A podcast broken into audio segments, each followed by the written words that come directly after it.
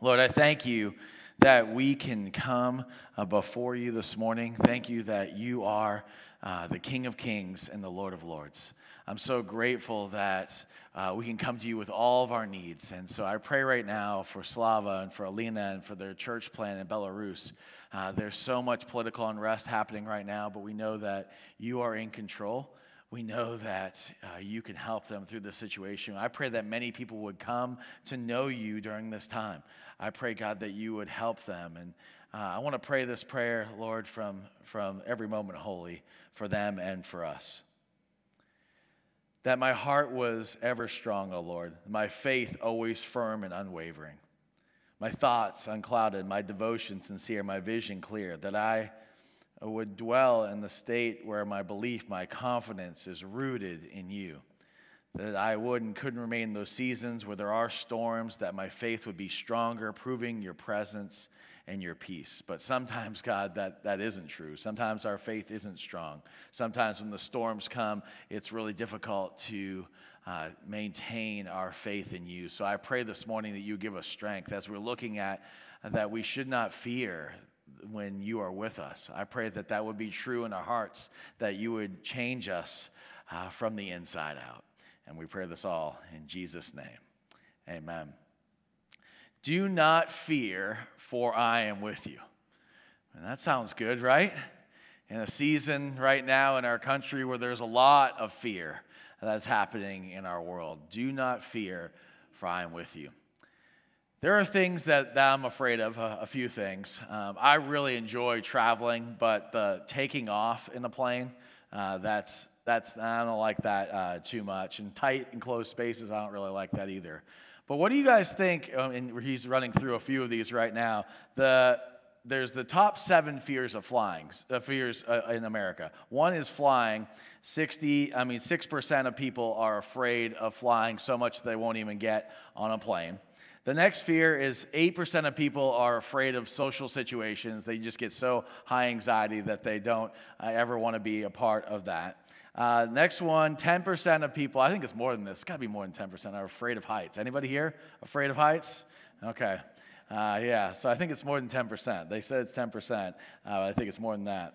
Uh, just above that, uh, about 15% of people are afraid of the dark. Uh, darkness. Uh, I didn't know how to do a darkness slide without putting something on there, so there's that. Um, 30% are afraid of spiders. Anybody afraid of spiders? Oh, see, there's more people afraid of heights than spiders. Okay. Uh, yeah, I don't really like spiders either, but. Um, and then at 68%, people are afraid of death. And um, I'm so thankful that we are in the hope business, that uh, we realize that nobody's making out of here alive, but because of what our faith is in Jesus, we, we don't have to fear uh, death because he went on the cross for us. And then the number one fear that people have more than dying, more than dying, 75% of people are afraid of public speaking. I guess I have great job security, right? None of, nobody wants to come up here and, and, and speak. Uh, that's, that always gets me that people are more afraid of being in front of people talking than dying. That's uh, crazy. Maybe uh, this morning, if you want to write on your card what you're afraid of so we can pray for you, or maybe if you're online, you want to uh, write in a, a comment uh, so that we can be praying for you and the fears that you have. You know what the most common command in the Bible, the most used command in the entire Bible is? You know what it is? Oh, there you go. You got the theme here. It's do not be afraid, do not fear, do not be anxious. 365 times in Scripture. Isn't that interesting? One for every single day. Uh, do not be afraid. And I think I used to look at that list of don't be anxious, don't fear, and I used to feel guilty. I'm thinking, well, I'm a professional Christian. I'm a pastor, and I have fears and I have anxiety. What, what's wrong with me? But I think the reason why there's so many times in Scripture is that God knows us. God knows our hearts. And, and life is tough and life is difficult. And, and so He meets us where we're at, reminding us to trust in Him, reminding us that He is with us. We are in a broken, sin scarred world, aren't we? I mean, now, probably more than ever in our lifetime, we can look around in our country, look on the news, look in our communities, and we see all of this brokenness from the virus to riots to people arguing about politics to tons of different crimes that are happening in our, in our world. We live in a broken world. But scripture says that we need to, to take heart in him. Because in Proverbs 12, it says that the anxious heart is what? Let's see. Well, I'll give you a choice here this morning. Let's see how, if you guys are on your game here this morning. Which one do you think this is? An anxious heart makes you happy? An anxious heart is awesome? Or an anxious heart weighs you down? What do you think? Okay, good job. That wasn't a real difficult test, was it? But an anxious heart weighs you down. That's what it says in Proverbs 12 25. And so this morning, we want to look at God's word. And I believe this morning that for somebody here, it's going to change you completely. God's word is living and active. And you came here not to just gather with friends, although that's a fun part of gathering church, but you gathered here to hear God's word, the powerfulness of God's word, and let it change your life. And I believe that some of you are feeling real fearful this morning. And I believe for some of you this morning, whether you're online or in person, it's going to really help you this morning. I believe that when we preach God's word and we see what God is doing uh, in, uh, in our lives, that He is going to change us. I believe that some of you are going to be able to step out of your comfort zone and overcome some fears in your life that are preventing you from doing what God really wants you to do. I pray that God is going to do that in your life. And so this morning we're looking at Genesis chapter 26. And we see Isaac being told by the Lord to to not fear, to not be afraid, even though there's tons of things that are going on around him. We're going to go through the whole chapter and then we're going to apply it to our lives. We're going to read a few verses at a time and then we'll, we'll talk about it together and we'll apply God's word to our lives so that we can remember that we shouldn't fear because God is with us. First few verses here. This is after the birth of Jacob and Esau. And now there's a famine in the land beside the earlier famine of Abraham's time. And Isaac went to Abimelech, king of Gerar. The Lord appeared to Isaac and said, Do not go down to Egypt. Live in the land where I tell you to live. Stay in this land for a while, and I'll be with you and will bless you. For you and your descendants, I will give all these lands and will confirm the oath I swore to your father Abraham. I will make your descendants as numerous as stars in the sky, and will give them these lands and through your offspring, all nations of the earth will be blessed. Because Abraham obeyed me and required and kept my requirements, my commands, and decrees, and my laws. So Isaac stayed in Gerar.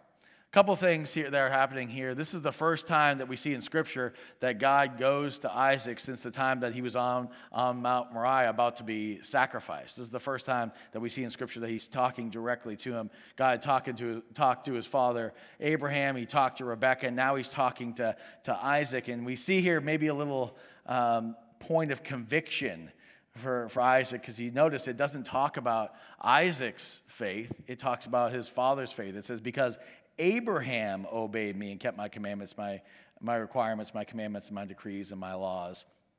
So I will continue to bless you. Maybe God is trying to wake up Isaac here. We don't have a, a full picture about what Isaac's faith was, but he was thinking about disobeying God and going down to Egypt. It's interesting, throughout Scripture, going to Egypt was this picture of disobeying God. It was like going back to the world. It was like instead of following the Lord, you're going to do your own thing in your own way. Throughout Scripture, we see this theme of people running from God, trying to go to Egypt. And so there's this huge uh, famine in the land. The world that they were living in at the time is broken. Sound familiar? I mean, this is not a good time in the land. There's a huge famine that is happening. People are wondering how they're going to provide for their families, wondering how they're going to eat, where their next meal is going to come from. I mean, this is a terrifying time in their world. This great famine is there. And so the Lord renews his promise with Isaac. He says, Don't, don't you forget that I have my hand over you, that I care for you, that I'm there for you, that I am powerful and I am mighty. Isaac, I am going to bless you. So you think Isaac's next move would be what? To worship God, to be thankful, to follow what God has for him, right? Here's Isaac's next move. When the man had left that place, uh, when the men of that place asked him about his wife, he said, She's my sister. Because she was afraid to say, because he was afraid to say, She's my wife. He thought the men of this place might kill me on account of Rebekah because she is beautiful. When Isaac had been there a long time, Abimelech, king of the Philistines, looked down from a window and saw Isaac caressing his wife Rebekah. So Abimelech summoned Isaac and said, She is really your wife. Why did you say she is my sister? Isaac answered him, Because I thought I might lose my life on account of her. Then Abimelech said, What, th- what this is you've done to us. One of the men might well have slept with your wife, and you would have brought guilt upon us. So Abimelech gave orders to all the people Anyone who molests this man or his wife shall surely be put to death. So Isaac doesn't quite worship the Lord, does he? After hearing about the renewed promise, there's a famine in the land, but he knows God is with him. His next move is to do exactly what his father Abraham did. It's deja vu all over again, right? Abraham had said uh, to Abimelech this, and it's a different Abimelech. This would just would have been like a title like Pharaoh. But he said to the, the, that leader at the time, he said, Sarah's my sister. And now here's Isaac doing the exact same thing. After hearing about all of these promises of God and about hearing about how God is going to continue to bless him, his first move is to lie and to sin. And I'll tell you, when I'm reading this, I get so much hope because I think about my own life. I think about worshiping God and, and trying to follow after Him and remembering all the ways that God has blessed me, and God has blessed the church, and God has blessed the family. And what do I constantly do? Go back into sin. Go back into sin. You see, I'm so thankful that the Bible is real. I'm so thankful the Bible isn't about a bunch of people that were following after God in a perfect way, because I would feel really, really left out. And maybe you would too. Isaac hears about all the blessings and he sins. He, he falls short. That's why he needs the Lord. That's why I need the Lord. That's why you need the Lord. If we had it all together and we were worshiping God our own, we had no fears, what need would there be for Jesus? We all struggle with sin. We all fall short, and that's why we need Jesus. And, and Isaac needed the Lord too. Let's continue on next couple verses here. Isaac planted crops in that land the same year, reaped a hundredfold because the Lord had blessed him. The man became rich, and his wealth continued to grow, and he became very wealthy. He had so many flocks and herds and servants that the Philistines envied him. So, all the wells that his father's servants had dug in the time of his father Abraham, the Philistines stopped them, filling them up with earth. Then Abimelech said to Isaac, Move away from us. You become too powerful for us. What an interesting thing. What a picture of the gospel. So here's Isaac being reminded of all the blessings that he has. Then he immediately goes and sins and says, My wife is my sister because I don't trust in the Lord enough. And then the Lord's response to him is what? Punishment? Is it? No, it's blessing. That's weird. That's interesting, isn't it? Well, it, it's a picture of the gospel. You see, Isaac isn't getting what he deserves. And when we trust in Jesus, we don't get what we deserve. What we deserve for our sin is punishment. What we get for what we deserve for our sin is, is judgment from a holy, holy, and perfect and awesome God. But what we receive is grace and mercy and love. I mean, that's pretty awesome, right? That's pretty awesome that we don't get what we deserve. And what an amazing picture of the gospel here. It's not because of Isaac's goodness, it's not because he earned it, it's because of God's grace in his life and for us too. It's for the grace that we are saved through faith. It's not by works, so that no man can boast. And I think that's so I think that's so perfect because we shouldn't boast in the works that we do. We should only boast in the works of the cross. All right, we continue on here with um, some talk here about wells. I'm sure you're thrilled to learn about that. Isaac's servant dug in the valley and discovered a well of fresh water there. But the herdsmen of Gerar quarreled with Isaac's herdsmen and said, The water is ours. So he named that well Esek because they disputed him. Then he dug another well because he quarreled over that one too, and he named it Sitnah. And he moved on there and dug another well, and no one quarreled over it, so he named it Rehoboth. Now the Lord has given us room, and we will flourish in the land. I mean, this is interesting, right? So they're disputing him. They're seeing how powerful he's becoming.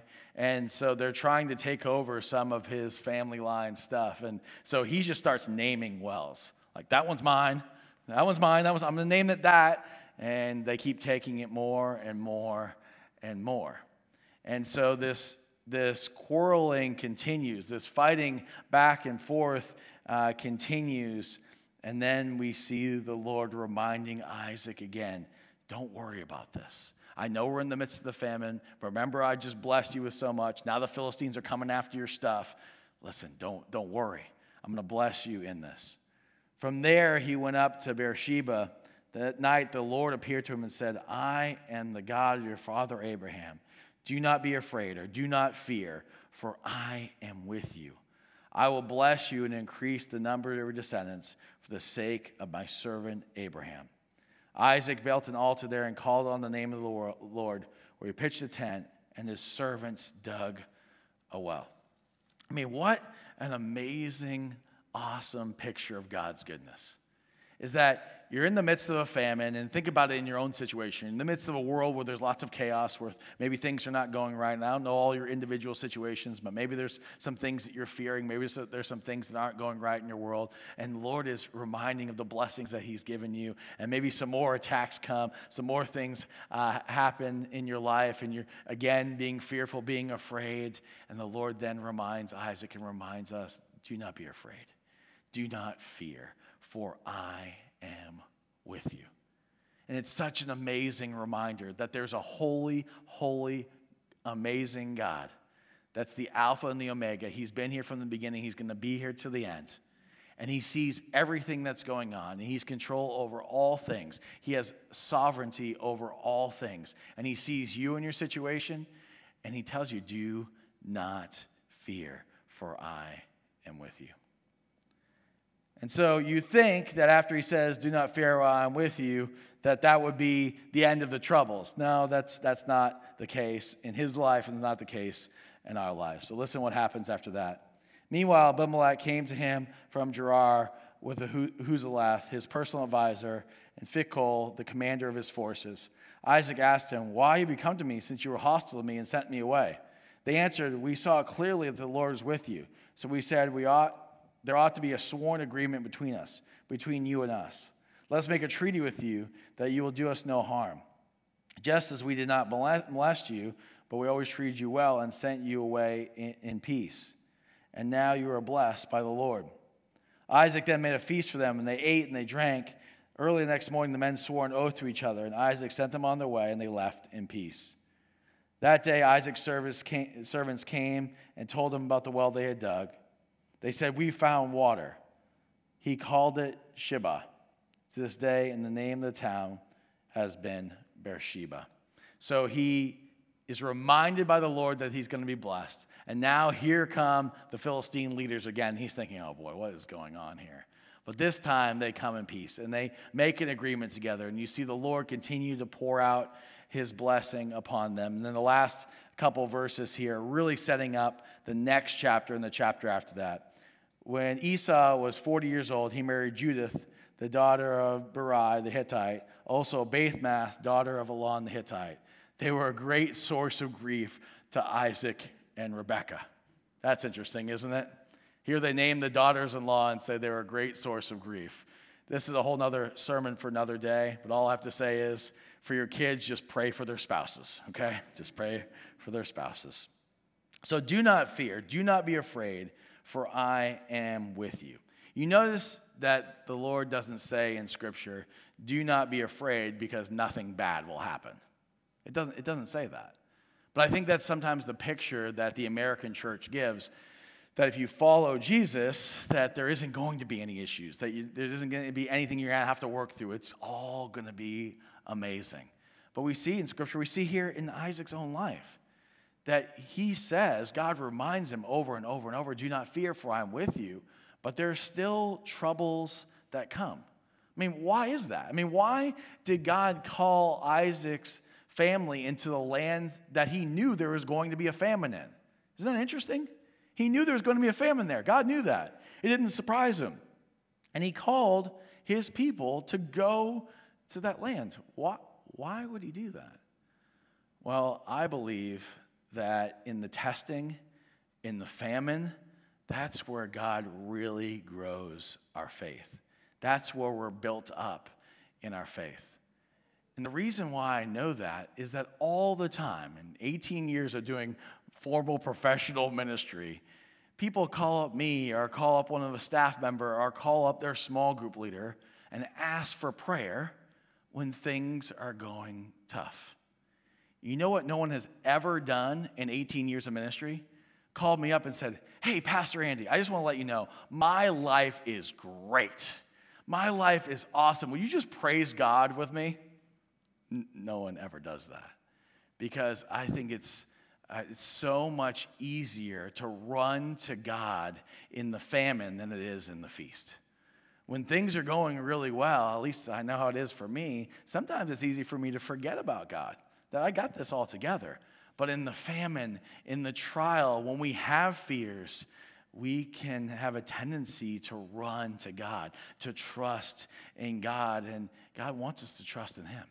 And so sometimes He brings us through a famine, just like he brought Isaac through a famine. And he doesn't leave us there typically, but he wants us to run to him, that he is our shepherd, that we don't have to fear because he is the good shepherd. In Psalm 23, it says that, doesn't it? David is talking about the good shepherd, and, and I, I want to read that in a second, but uh, before I do that, I want you to, to, to think about maybe someone in your neighborhood, maybe someone in your family, or maybe yourself, you have a really, really spoiled dog. Do you know about these dogs? These dogs that are super spoiled. They have, they sit at the dinner table. I think I have a picture of one of those dogs up there. Yeah. And um, his name is spelt like that. That's Fido. That's the uh, French spelling of, of, of Fido. And they're, they're treated so well, they're treated better than humans, right? They get gourmet meals and they even have little clothes with their name on it. And man, it's, uh, it'd be awesome to be that dog, right? Well, even though we see dogs like that in our neighborhood and our family, maybe we, uh, they get a little bit annoying. But listen, if, if you were a dog, would you rather be Fido or would you rather be a dog that hardly ever gets walked, doesn't get paid attention to? And which one would it be? Who wants to be Fido, right? Well, in Scripture, it says that we have an owner, we have a shepherd that is amazing, that he loves us and he cares for us and he pours down blessings on us and we can trust in him. Psalm 23, David said, The Lord is my shepherd, I shall not be in want. He makes me lie down in green pastures. He leads me beside quiet waters. He restores my soul. He guides me in path of righteousness for his name's sake. And even though I walk through the valley of the shadow of death, I will fear no evil, for you are with me. Your rod and your staff, they comfort me. See, even though we go through things in our life that are fearful, things that make us doubt in our faith, we don't know exactly what to do. We don't know where to turn. The Lord is my shepherd, that He is going to take care of things. He is in control. And that doesn't mean that things are always going to work out the way that we think they're going to work out. It certainly didn't with Abraham, it certainly didn't with Isaac, and it certainly didn't with most people in Scripture. And it certainly doesn't with us. But we don't have to fear because we have a God, we have a Lord that loves us dearly, who is perfect, who sees the whole picture, Do not fear, for I am with you. It's interesting that scripture in Psalm 23, it says, As I walk through the valley of the shadow of death, what I see people all the time trying to avoid is the valley. They're on a mountaintop and they don't want to go down into the valley. They just want to be airlifted from mountaintop to mountaintop, right? We don't want to have the valley experience. But you know, down in the valley, that's, that's where the water is. That's where the refreshing is. And sometimes we have to go down into those valleys to be restored and to be renewed. So I think we can fall off two cliffs very easily. We can say, well, in Scripture, it says that you shouldn't fear at all. So I'm going to make sure that I eliminate all fear from my life, all anxiety from my life. That's not real realistic, is it? What it ends up doing is it leads to guilt it leads to things that are not from the Lord because we end up fearing and we end up being anxious. Then we question our faith. But then the other cliff that we fall off of is that we just fear everything. And we realize and we think that there is no hope. Well, in Jesus, there's a third way. Do not fear, for I am with you. Not do not fear because you got this. Not do not fear because you can work your way out of it. Not do not fear because you're clever enough to figure a way to work through your troubles. No, do not fear, for I am with you. And so, how do we remind ourselves to do not fear, for I am with you? How do we avoid this pattern of trying to do things on our own and trying to work our way out of fear and out of anxiety? Well, I believe what we have to do is we have to preach the gospel. And so I want you to preach the gospel this week. And so this morning, we're going to take a couple minutes and preach the gospel to ourselves this week because it's the only way that we're going to remember to do not fear. We have these little booklets, and I want to go through this quickly because I believe that it's great to preach the gospel to ourselves. And it's also great to preach it to others. And so we have these books in the back on the tables. If you want to grab them on the way out for yourself or someone else, you can grab one of those. It says in the beginning, it says, Do you know for sure? Do you know for sure that you have eternal life? If I were to ask you, why should I let you into heaven? What would you say? What would you say? To have eternal life, you need to know that there is bad news. That scripture says that all have sinned and fallen short of the glory of God. That the wages of sin is death, but the free gift of God is eternal life in Christ Jesus our Lord.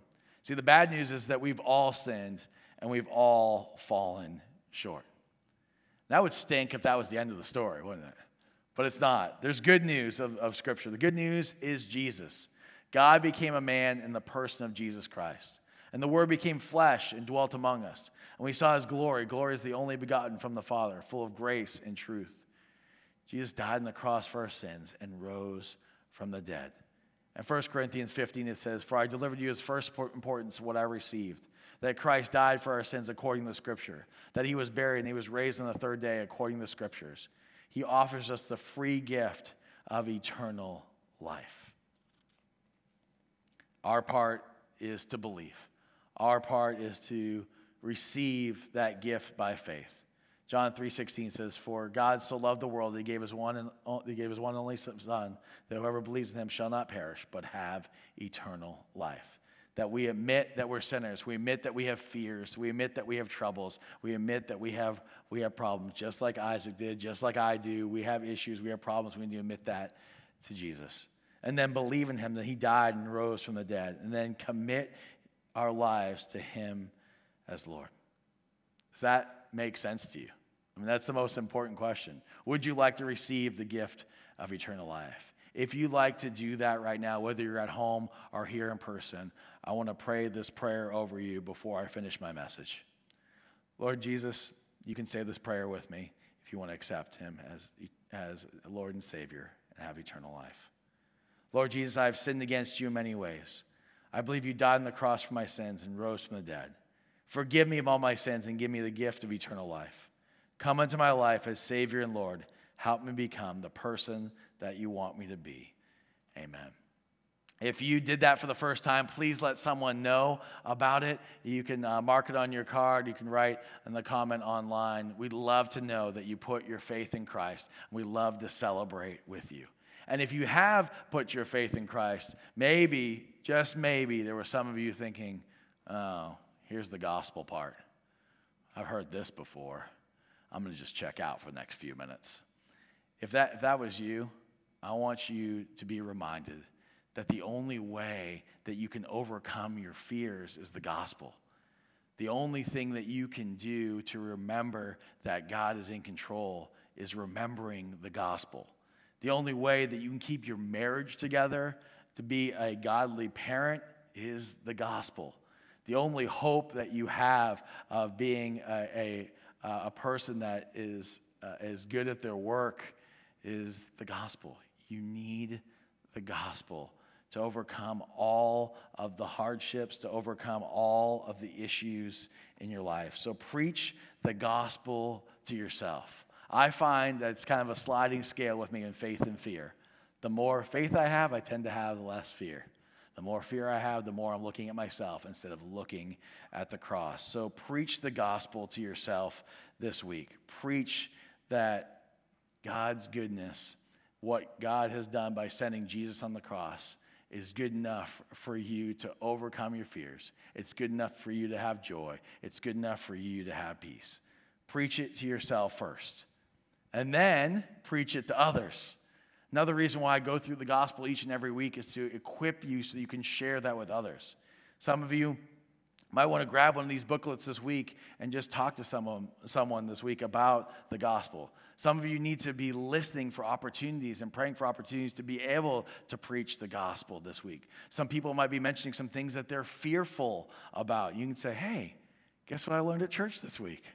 I learned, do not fear, for I am with you. And you can share with them what you learned. You can share with them how you uh, are able to trust in Jesus, even in the midst of fear. We need to preach the gospel to one another.